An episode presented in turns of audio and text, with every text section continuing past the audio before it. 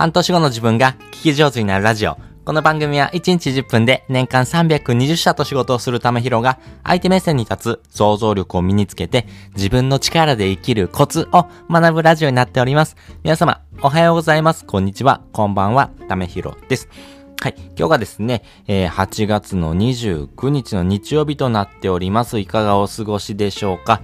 早いですね。もう8月ももう終わりですね。今週、ね、えー、終わってしまってもう9月に突入というところでいや、本当にね、皆さんがやりたかったことはちゃんとできておりますでしょうか？本当にね、夏休みの宿題じゃないんですけどね、ここから追い込みするよっていう方もですね、中にはいらっしゃるかもしれませんしね。あの、私もそんな感じです。あの、本当にコツコツとですね、えー、積み上げながらですね、やりたいことに向かってですね、えー、走っていく。そのためには何をしたらいいのってことを逆算しながらですね、考えてますんでね、皆さんもですね、コツコツと頑張っていきましょうということで、今回はですね、あなたの実力がわかる質問力3ステップというのをですね、お話したいなと思います。えー、このね、質問力が大事ですよっていうのをですね、もう結構皆さん、聞かれてると思いますし、まあそれをですね、実際に実践してるって人も結構いらっしゃると思うんですけども、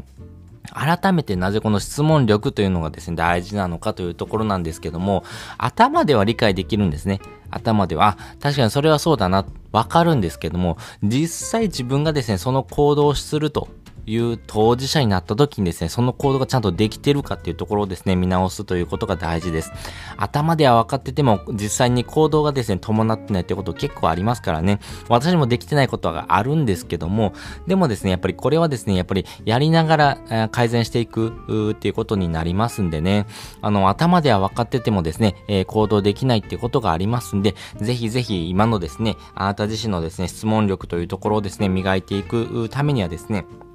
実際にですね、どういう風なステップでやっていった方がいいのっていうことをですね、改めてですね、考えるというとこもそうですし、えー、この質問力というところがですね、相手にとってですね、優しいか優しくないかというところが変わってきます。相手がですね、えー、欲しいのはですね、その条件と、そして何を聞かれてるかです。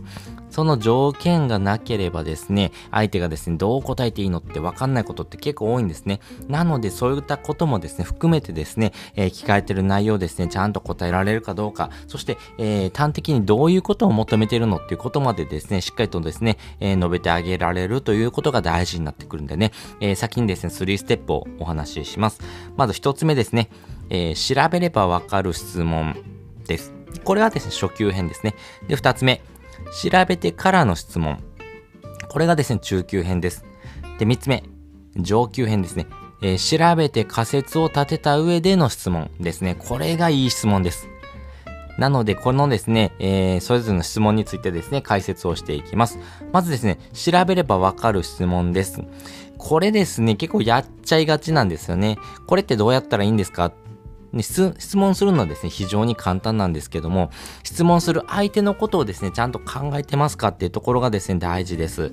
調べればわかることをですね、改めて聞かれるとですね、いや、それ調べてよってって思いますし、相手の時間を奪うということになりますんでね、相手がですね、あ、こうやって調べたらいいんですよってことをですね、えー、お伝えする、まあ、それをですね、えー、検索をしてですね、実際にやってみるっていうことがですね、大事になりますからね。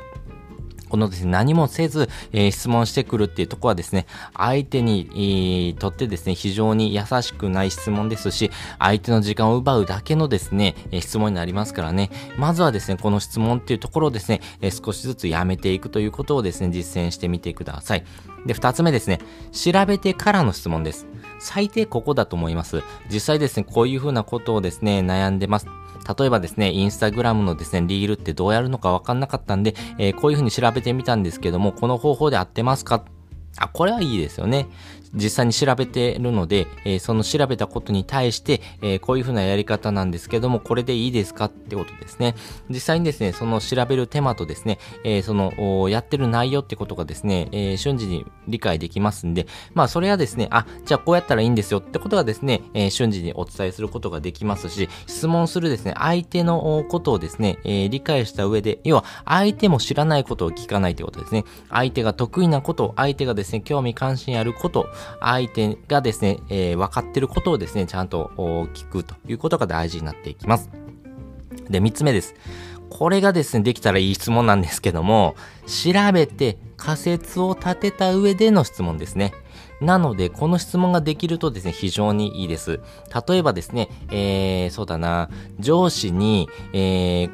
今日のですね、えー、お客さんにプレゼンをするんですけども、お客さんに、プレゼンをするときに、やっぱり競合他社っていうところを多分比較されると思うので、えー、その比較表っていうところをですね、えー、出しながらですね、お話ししたいなと思います。で、この比較表っていうところからですね、お客さんが求めてるところをですね、ちょっとヒアリングしてですね、えー、プレゼンをしようかなと思ってます。そのためにちょっと2パターン用意してるんですけども、まあ、あの、ここの会社さんのですね、スタンスとしてどっちが良さそうですかっていうことをですね、質問するとかですよね。まあ今のですね、私の現状なら〇〇なんですけども、えー、こういうことをするとですね、こういうふうな結果になると思うんですけども、実際に、こういうふうな考え方で合ってるでしょうかまあこれでよろしいでしょうかというところをですね、質問して聞くというところがですね、大事になっていきます。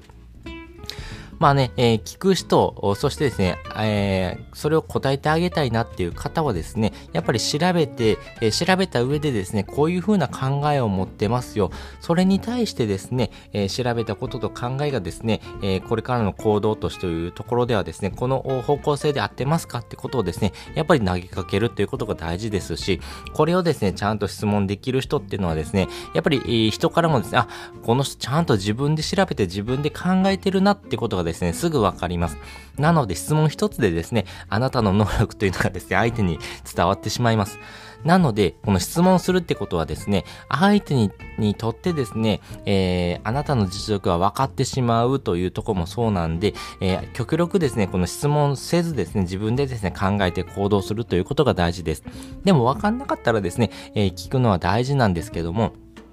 その時に最低限ですね、調べてから、そして調べてですね、こういう風なことをやってみたけどどうだっていうことをですね、ちゃんと述べてみる。まあ、相手にとってですね、やり方っていうのはですね、えー、多数ありますからね、あなたのやり方が正しいかどうかではなくて、えー、こういう風なやり方もありますよとかですね、この方向性で調べた方がいいですよとかですね、えー、あなたがやってる方向性からするとですね、多分こういう風な結果になるんで、えそれじゃなくてこっちからアプローチするとですね、より近道で、え対応することしやすいですよとかですね、そういう風なことをですね、述べてあげられるというとこがありますんで、やっぱりですね、えこの質問力というところをですね、磨いていくとですね、相手との会話のキャッチボールが非常にしやすくなりますし、相手もですね、あ、ここまでやってくれて、えー、それを質問してくれてるんだなっていうことをですね、答えてあげたいなっていうふうにですね、考えます。なので、この質問をするというところはですね、えー、しっかりと自分の能力がですね、露呈するポイントですんで、え、ちゃんとですね、自分が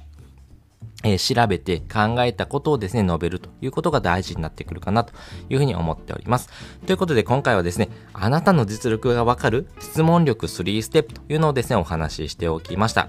で、合わせて聞きたいです。本日のですね、合わせて聞きたいはですね、書くことが考えることにつながる3つの理由っていうのをですね、お話ししております。やはりですね、えー、自分でですね、調べて考えるってことが大事ですよっていうことなんですけども、やっぱりこの考えるという力はですね、どこから身についていくのかというところはですね、やっぱり書くことからですね、えー、まあその考えるってことにですね、派生することが非常に多いかなと思います。皆さんですね、えー、実際に、ライティングとかですね、え、メール、LINE とかですね、何かしらのですね、え、文字を書くっていうことをですね、普段されてると思うんですけども、自分のですね、言いたいことをですね、言葉にするのと、やっぱり文章で伝えるのって、やっぱり書き方とですね、伝え方が若干違いますし、相手の受け取り方もですね、変わってきます。あれこの文章を書くとですね、なんか怒ってるように見えるな、とかですね、そういったこともありますんでね、文章一つで相手の受け取り方がガラリと変わりますんで、またそういうことをですね、考えながらですね、文章を書くっていうことがですね、えー、考えることにつながります。はい。で、えー、本日のですね、えー、合わせて聞きたいを聞いてもらうとですね、より考えることにですね、つながるポイントをですね、理解することができますんで、ぜひぜひこちらもですね、えー、聞いてみてください。で、えー、このですね、書くことが考えることにつながるというところではですね、やっぱり考えるというところでは相手のことを想像するっていうことも大事です。この相手のことを想像したですね、文章を書くですね、出読書があります。それがですね、人を操る禁断の文章術。これがメンタリスト DAIGO さんの本なんですけども、えー、こちらの本をですね、ぜひぜひ読んでもらいたいなと思います。今、話題のですね、メンタリスト DAIGO さんがですね、えー、過去に書かれた本なんですけども、えー、メンタリスト DAIGO さんのですね、え、考え方ではなくてですね、この本はですね、めちゃめちゃ大事なことをですね、書かれてますし、すごいですね、えー、必要なことが書かれてますからね、人を操るというところ、そしてですね、相手を想像するということがですね、大事になっていきますんで、ぜひぜひこちらをですね、えー、読んでみてください。で、こちらのですね、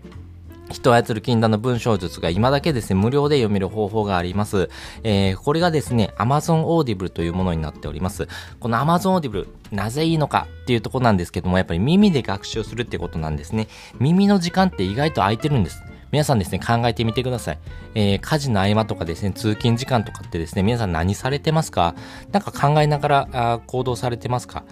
まあね、えー次こういうことをしようかなとかですね、会社ではこういうふうなですね、えー、シミュレーションをしてですね、えー、行動していこうっていうのを考えられてると思うんですけども、まあそれ以外の時間でですね、やっぱり耳の時間って空いてますんで、えー、本当にですね、気軽にインプットすることができます。で、本をですね、インプットするときにはですね、やっぱりその時間をですね、えー、設けないと読書できないっていうふうに思ってる方がですね、いらっしゃるんですけども、それは勘違いで、えー、5分、10分でもいいので、そういうのを積み重ねていくことによってですね、読書するることができますんでね、忙しい現代人にとってですね、5分10分のですね、隙間時間でですね、えー、耳で学習する、本当にですね、えー、聞くだけでですね、学ぶことができますんで、これをですね、使わない手はないかなと思っております。なので、まず無料でできるというところがそうなので、お金がないからですね、読書できないっていう方もそうですし、えー、実際にですね、本を買っても積んどくになるってことがよくありますんで、えー、5分10分ですね、耳で聞くだけです。何かをしながらで、えー、読書することができますんで、忙しくてですね、読書できないっていう方もですね、これを使ってもらうとですね、読書ができます。え社会人の平均のですね、読書時間っていうのはですね、え月0冊がですね、6割っていうふうに言われてます。なので、えそのですね、え6割をですね、超えることによってですね、あなたの希少性っていうのがどんどん上がっていきますからね、えー、あなたがですね、えー、これからも活躍していくためにはですね、本からも学ぶことがですね、多数ありますんで、ぜひぜひ相手をですね、想像する力をですね、身につける文章力の書き方をですね、迷った方はですね、人を操る禁断の文章術、ぜひ読んでみてください。ということでですね、本日もですね、お聴きいただきましてありがとうございました。また次回もですね、よかったら聞いてみてください。それじゃあ、またね。Música